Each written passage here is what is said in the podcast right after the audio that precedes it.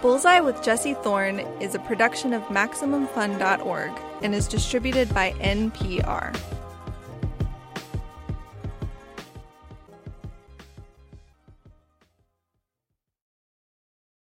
I'm Jesse Thorne. It's Bullseye.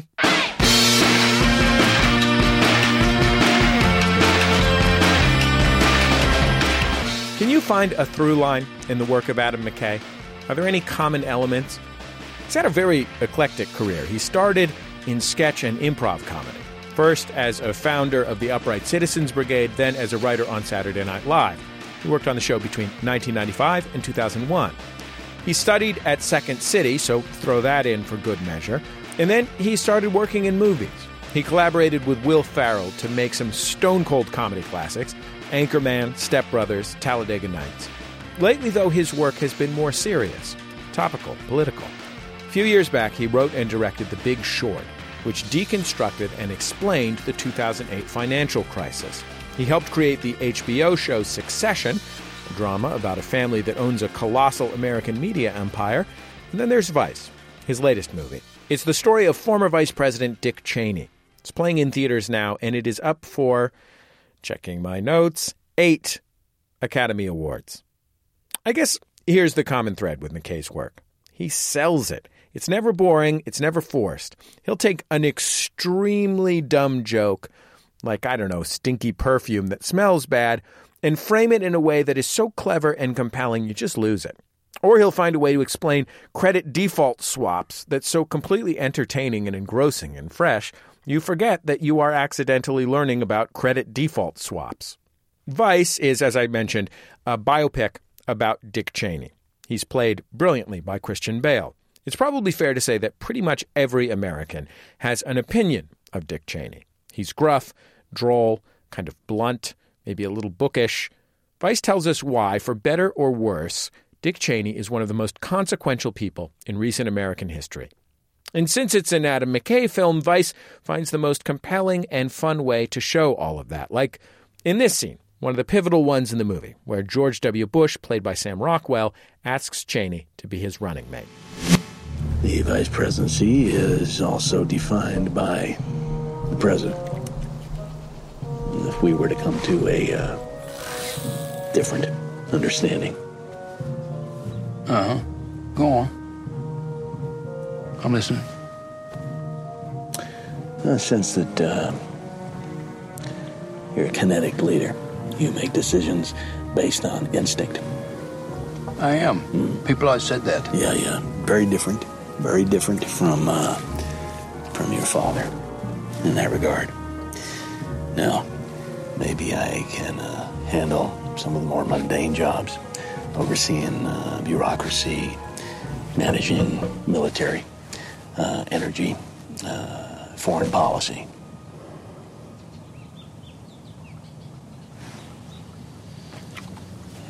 That sounds good. Adam McKay, welcome to Bullseye. It's nice to have you on the show. Thank you for having me. You just spent years of your life making a movie about Dick Cheney. Are there things about Dick Cheney that you like and admire? Yeah, part of the goal of the movie was to dive into the mystery of this guy and, you know, who was this guy who very quietly took the wheel of our country, of our democracy for, depending on, you know, what you believe, six to eight years and had this amazing influence. So, you know, a lot of people jokingly call him Darth Vader because he survived all these heart attacks. He has kind of a gruff, cold exterior. So there's no question we were looking for the human being behind it. And absolutely, uh, I found some things, especially in his early life. A pretty regular guy from Wyoming. Um, really, what changed his life was he fell in love with Lynne Vincent, who became Lynne Cheney uh, fell madly in love with her, and she had a lot of ambition. Very smart woman.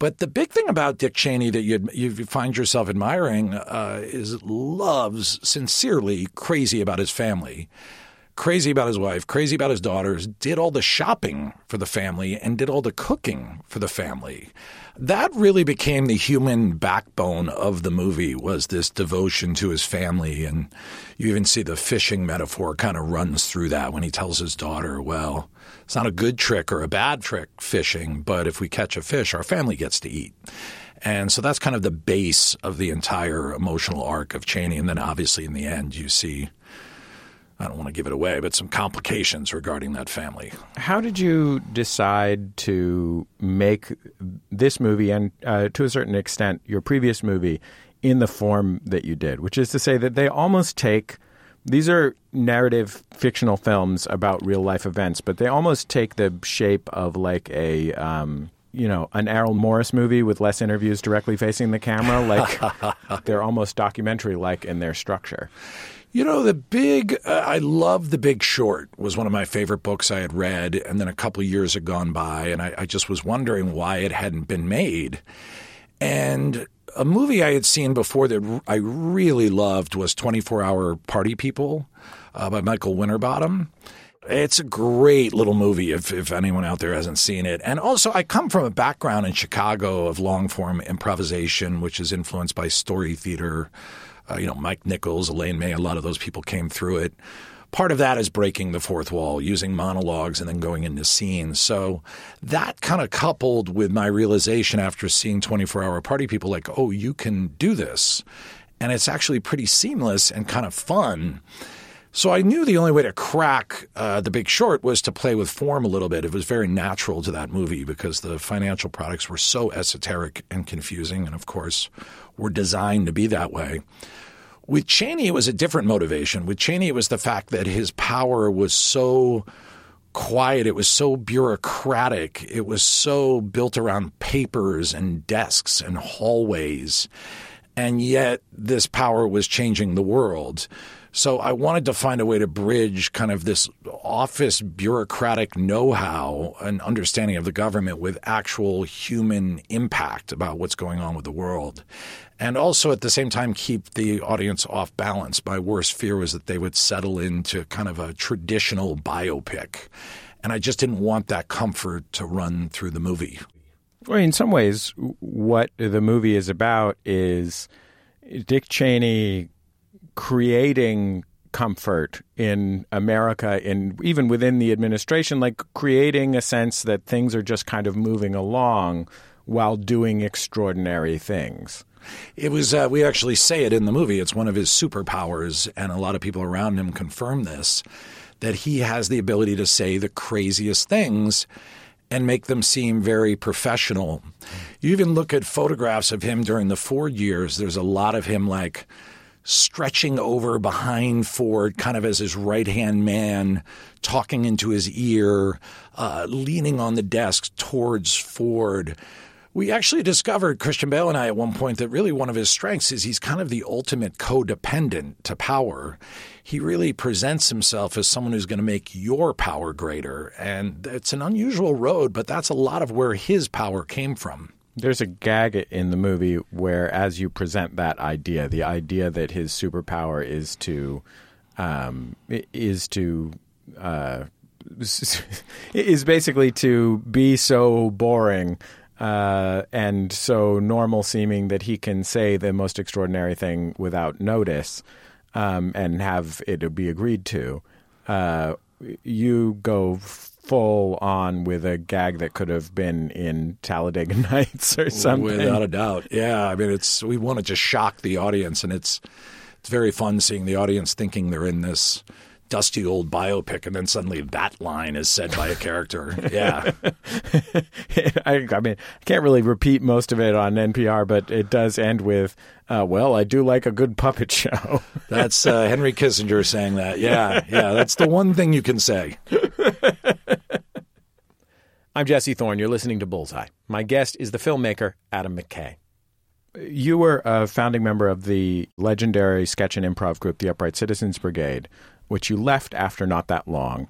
But you participated in a very famous UCB show that involved flyering the neighborhood, the city, the city, yeah, before the show, and like the UCB was always engaged in like uh, trying to make improv shows almost into happenings, pulling people into the street, things like that. Definitely, yeah. This was probably its grandest manifestation, though. Yeah, we uh, went out, papered the city, handed out flyers on subway cars, the L, basically advertising my own suicide. I'm assuming this is what you're thinking. yes. And I had had a really terrible headshot done a couple of years before that was super cheeseball, where the photographer's like, smile bigger. And we used to always laugh at my terrible headshot. So that was the picture. And it just said on such and such date, Adam McKay will kill himself. And then in big letters, no joke. and, uh, and there were some people that were concerned. And then during the show, at one point, this is how long ago this was. We went to a, a, local real estate guy, and they had a building across from the theater that was like six stories high, seven stories high, and I think it was the Flatiron Building. And um, and we said, "Can we get on your building? And can I yell to a crowd?" They were going to pull out of the theater. And once again, the mid '90s, and the guy's like, "Sure." I always support the arts. so we dragged the audience out of the theater, and I was up on top of this building yelling, Is this what you want? Is this why you came here? And, and I could hear Del Close down there going, Jump, jump. And then I backed up, and we had a CPR dummy dressed as me. And it really did. I mean, from far away, it kind of looked like me, and we threw it off the building, and I could hear the crowd gasp for like half a second the body hit and I was dead. And then meanwhile, I ran as fast as I could downstairs. We took an elevator and then bolted out. And then a guy named Armando Diaz, who now runs a theater in New York City called the Magnet Improv Theater, he came out as the Grim Reaper to claim me. And the UCB bribed him to go away. And then I snuck into the group and, and popped back to life. And we all went into the theater with cheers. But uh, that was a good time. Uh, why was it important to you to make a scheme as grand as that one. When you, to be fair, like we're probably earning thirty dollars from that show. Uh, I don't even think we made that. I think we made zero on that show. We would save the money to buy our props, so we weren't making anything. Uh, we were all teaching improv on the side. I think that's how we did it. You know, we were the whole fun of the initial Upright Citizens Brigade, and, and obviously evolved into something different and, and wonderful the beginning was, you're right, it was like happenings. It was pranks. We would just do things you weren't supposed to do. We took the whole audience back to my apartment once because it was a first floor apartment and had played out a whole murder scene where Horatio Sanz busted in the room and, and killed a guy who was like an actor. And it, it looked like a real apartment. Part of the audience was like, what are they doing? we just did all kinds of things like that and, and, took the audience into the street and improvised a scene over an intersection where it was like Thanksgiving dinner. And, you know, we were in our 20s and we were just, it was that last time you could kind of do stuff like that before people started really freaking out about insurance and, and little things like the law. And, uh, and the whole spirit of the Upright Citizens Brigade was you really don't know what's going to happen at these shows. Um, remember another time we had a guy planted in the audience, a lot of great actors in Chicago too. This is a guy no one would have known, but he was a good actor. And in the middle of our show, he said, What are you doing, sir? Why are you writing notes? And he's like trying to blow us off. And then it turns out that he's Richard Christiansen, the biggest critic in Chicago for, I think, the Tribune. And we all say, let us see those notes. And we start reading them, and they're terrible. They're panning our show. And we grab him and we run him out of the theater and throw him on the street. The audience follows him, and we tear up all his notes and we scream at him and say, don't ever come back. And for a week, it buzzed all around Chicago that we had thrown Richard Christiansen out of our show and torn up his notes. And uh, I believe the real Richard Christiansen had to say, like, no, I've never seen their show. Like, uh, yeah, it was great. It was uh, that was also the theater scene in Chicago at that time. There were a lot of really cool experimental groups. Like, there's a group called Theater Oobleck, and um, it's a group called Cook County Theater Department that Gary Wilmes was in, and uh, Richard Maxwell, who's now an Obie Award winning playwright in New York City. And it was a really vital theater scene that was going on there. At the same time, at some point, you had to figure out how to make comedy a profession if you wanted to spend that much time on it. That was it. And then so I auditioned for Second City just because how many auditions can you do that are improv? And I thought, yeah, I might as well. Not expecting to get in. And I got in and they paid. and that was it. So eventually, about a year after that, because you start off kind of slow at Second City, I told them, I said, I gotta, I gotta leave. I gotta pay my rent. And they made the greatest trade since Lou Brock for what's that famous terrible baseball trade? Lou Brock for some guy you've never heard of. And I left the group. Let's say Jeff Bagwell for Larry Andersen. That's the one that I, I like remember it. off That's the top. very good. That's very good. That's a little more modern too. Uh, and so they traded me for Amy Poehler. And the rest is history. And so they were like, "Oh, McKay left for about a week," and then it was Amy Poehler, they're like, "Wait a minute!" And they kind of shot like a rocket ship, and it worked out great for all of us. I got to go to Second City and got hired by SNL, and then they all moved to New York, so I still got to do improv with them, and, and it's been very cool to see that theater just grow and grow. We'll wrap up my conversation with Adam McKay after a short break. He's making more serious movies these days, movies about real stuff that actually happened. He'll tell me how he manages to keep his films fresh, funny, and weird, even when Will Ferrell isn't in them. It's Bullseye from MaximumFun.org and NPR. Support for this podcast and the following message come from Sierra Nevada Brewing Company. In 1980, with a few thousand dollars and used dairy equipment, Ken Grossman founded Sierra Nevada Brewing Company. Ken's award winning ales propelled him from home brewer to craft brewer. Today, Ken and his family still own 100% of the company, one of the most successful independent craft breweries in America. More at sierranevada.com.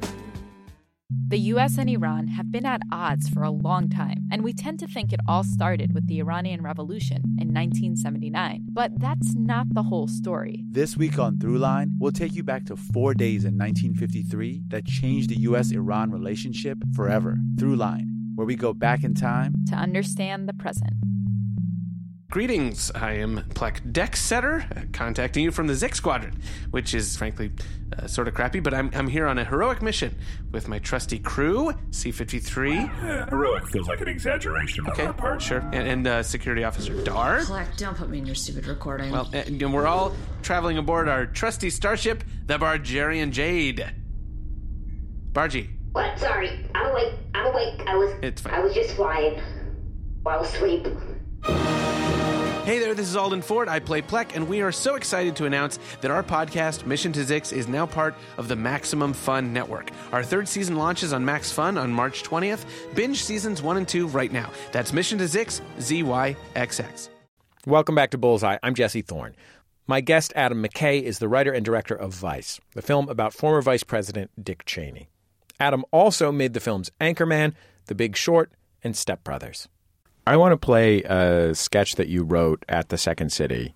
And this is the scene where um, you are Mr. Grissom, who is a corporate bigwig, and you get called into the HR office uh, after having taken some like aptitude tests. Question number one on your test, Mr. Grissom, read complete this sequence of numbers. Two, four, six, blank. Good. For your answer, you drew a picture of a snowman. You wrote happy, happy foot time. And, uh, that would be an incorrect answer. Are you sure about that, Jerry? Have you checked the answer key? I don't need to check the answer key, Mr. Grissom. This is a Well, I've checked a question. lot of answer keys in my time, Well, this is Jerry. a you might want sequence to of check this. positive numbers. Jerry, This I'm a is vice president. These are forty dollar socks. Let's check the key, huh? Mr. Grissom, the key is right here. The answer is eight. It's not foot time. Well, not quite, no. Get ahead of ourselves, Jerry. Mr. Grissom, according to these test results, you have no sense of object permanence. This is a basic thing we establish when we're six months to a year old that allows us to understand that when your parents leave, they're not gone forever, or when an object goes behind an object, it still exists. Well, I can show you right now. Jerry? Jerry!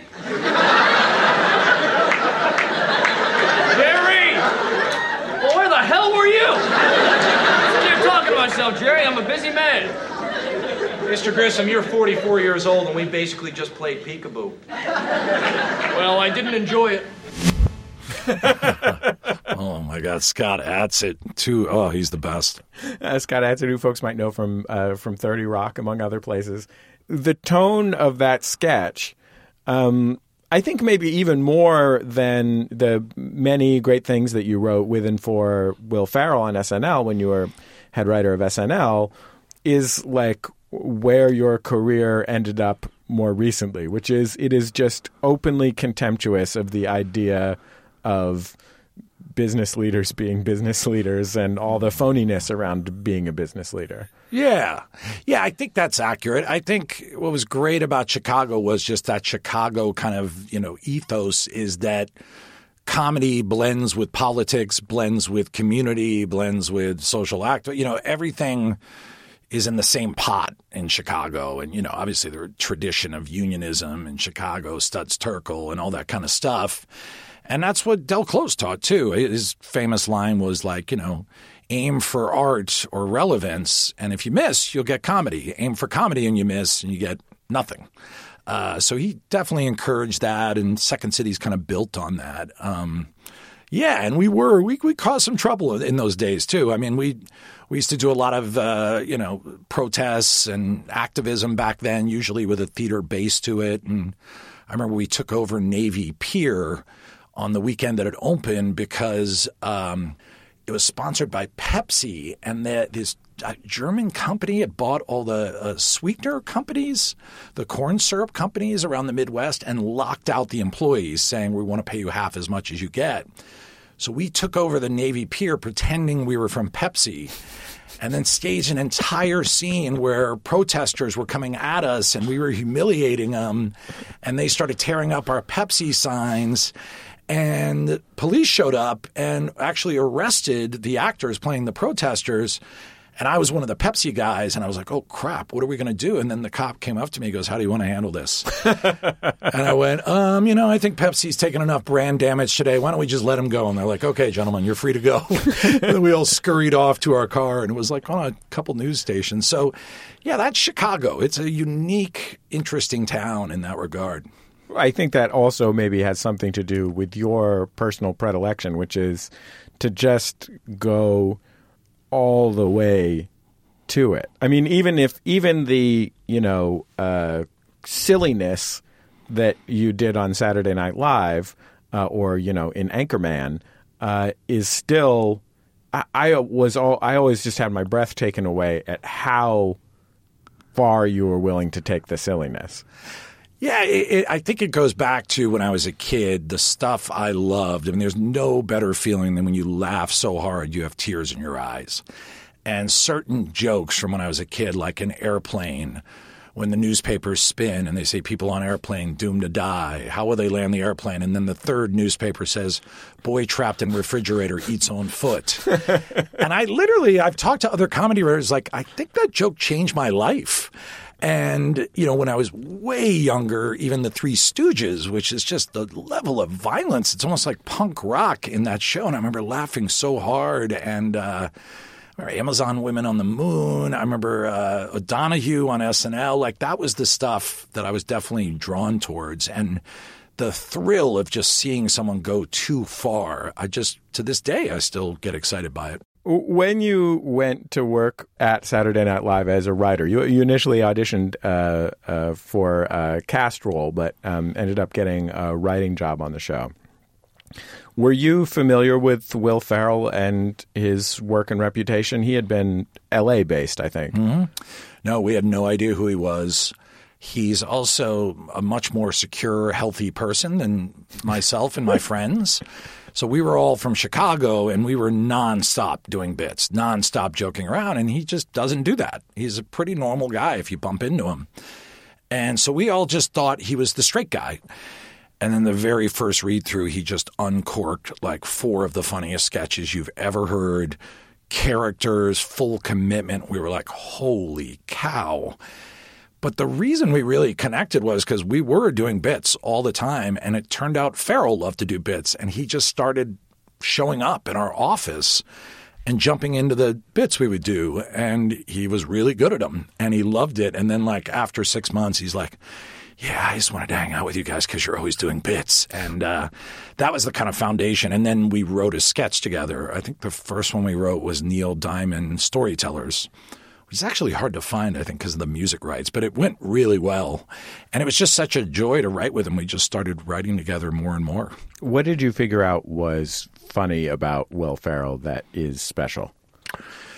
I think his, his dead commitment, like just total, all out, like no wink in his eyes commitment. He also, we both have a very similar sense of humor. We love when stuff gets out of control. We love the idea of seeing something on TV or in a movie that you're not supposed to see. That's not supposed to happen. Um, and he also he has this great like all American face. It almost seems like he could have been in like you know, some sort of action TV show in the 80s or something. Like he's kind of handsome, but like it's a little off and he just knows how to use it so well. Um, and what's so impressive about him is he can kind of play every kind of comedy. He's actually a great straight man, um, which he doesn't get to do very often, but a really good straight man. Um, so yeah, we we both about the same age, both came from divorced parents. His dad was a musician, is a musician. My dad's a musician. It was a kind of a freaky thing of just the same age, same influences. And neither one of us are big hand wringers. Like we do the best work we can do. We rewrite our stuff. We want it to be good. But, you know, there would be some people at SNL that would work on a sketch all day long for 14 hours and then at the last second pull it from the read through because they didn't think it was good enough. Ferrell and I would never do that. We'd just be like, well, it's the read through. If it doesn't work, it doesn't work. And, uh, yeah, it's just a really good match. I, I think in all the years, we've never had one single creative argument ever. The movies that you made with Ferrell, including the Anchorman movies and Talladega Nights and so forth, um, are all so intensely packed with so many crazy jokes that they border on incoherency. I think that's fair. Um, Depending on who you are. Yeah, yeah. And I mean to to varying extents the the other guy is is a pretty is structurally a pretty straight genre movie. Sure. Uh, with some jokes like that in it. Yeah. Um, and I love all these movies. I want to be really Oh, clear yeah, about yeah, this. That's fine. Um, but I wonder what it was like to transition from making a movie that is as crazy as Anchorman or Anchorman 2, where, you know, on Anchorman you had so many bits that weren't in the movie that you made a second movie of feature length out of the stuff that was left out of the first movie into making a movie that is about real things that really happened, where you're responsible to some extent for representing like documentary truth and you you know you have to plot it out so that this really complicated thing can be uh, explained in the course of the narrative as well Well, it's funny hearing you phrase it like that. It actually, it actually makes more sense than I would think it would make because they're both kind of the same thing. With the comedies, you're breaking routine, you're shocking, you're going into the world of absurdity, and you're kind of jarring an audience. You're you're screwing with their expectations. And that's exactly what needed to happen in The Big Short and Vice, because if you just list the details of the financial crisis, everyone glazes over. But if you can think of a way to give it a pop and a life and connect and break routine when the whole story of the financial crisis is really a break in routine. Uh, or as Adam Davidson called it, you know, they use weaponized boredom to kind of get get away with this kind of stuff. So we have to kind of break that weaponized boredom. And the same thing with Dick Cheney. He uses this kind of bureaucratic, quiet, cranky professionalism to just make it all seem like this is normal. So, yeah, in both cases, rather than it being a big, absurdist comedic moment that we're breaking the routine with, that we're screwing with, screwing with the form of a movie, it's the financial crisis. It's the esoteric underlying uh, algorithms behind these uh, these products that were being sold. In the case of Dick Cheney, it's it's the real world impact of these uh, paper pushing decisions that seem so innocuous initially. So. Yeah, hearing you phrase it like that, I think that's exactly kind of what happened. It's still about kind of keeping an audience off kilter, or off balance, not letting them settle into traditional uh, sequential beats in a movie. Yeah, I mean, you run credits halfway through uh, Yeah. the new movie, and you know, in a way, it's like it shares some DNA with the kind of borderline situationist stuff you were doing in person in Chicago, which is the theory of that is that your goal is to give someone an authentic and immediate experience by taking them out of the mundanity of their lives that there's this kind of drumbeat that we all have that we you know we go through the motions of our lives without even noticing much less appreciating what's going on and in breaking that somehow you kind of bring people into what's going on right in front of them Yeah, I think that's fair. You're right. I think it's a consistent thread that runs through what we're doing. I think in Vice, I think the the kind of uh, what you call, urgency of it went to another level. I, I was joking with my editor that like we're definitely showing our pit stains in this movie. We're definitely not being cool about it. We are fully waving our arms in the air and saying something is very, very wrong. So it's less cool in Vice and and Vice on you know in this current climate that we live in you know stumbled into the red versus blue nonsense that kind of filters every basic fact that we encounter in this world so that's kind of a hornet's nest unto itself but I think the use of that kind of routine breaking formula breaking uh, style in Vice is more to say hey, things are really, really wrong on a bigger, grander scale. And depending on who the person is, some people love that, some people hate that. You know, there's a lot of people that like the cool remove of watching the world click by. And in that movie, we're definitely saying, no, no, no. Uh, I want to break as many moments as I can. I want, you know, I want people to be inside of this there was uh, someone who said, like, you know, like it or not, as the audience in Vice, you're involved in this movie. And I thought, that's pretty great. I can stand by that for better or for worse, depending on your opinion. There's no doubt the audience is very involved in that movie. Adam McKay, I'm so grateful to you for taking the time to be on Bullseye. It was really nice to get to meet you, and I've admired your work for so long. Thank you for having me on. This was fun.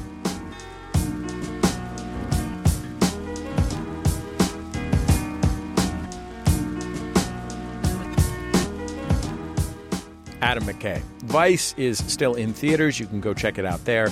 Like I said before, it is up for eight Academy Awards, including Best Picture, Best Director, and Best Original Screenplay. We'll find out who won on Sunday, February 24th.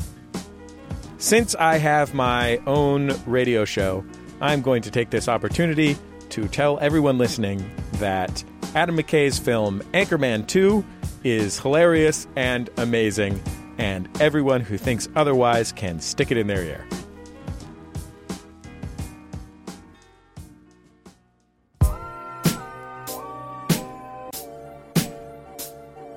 We've come to the end of another episode of Bullseye.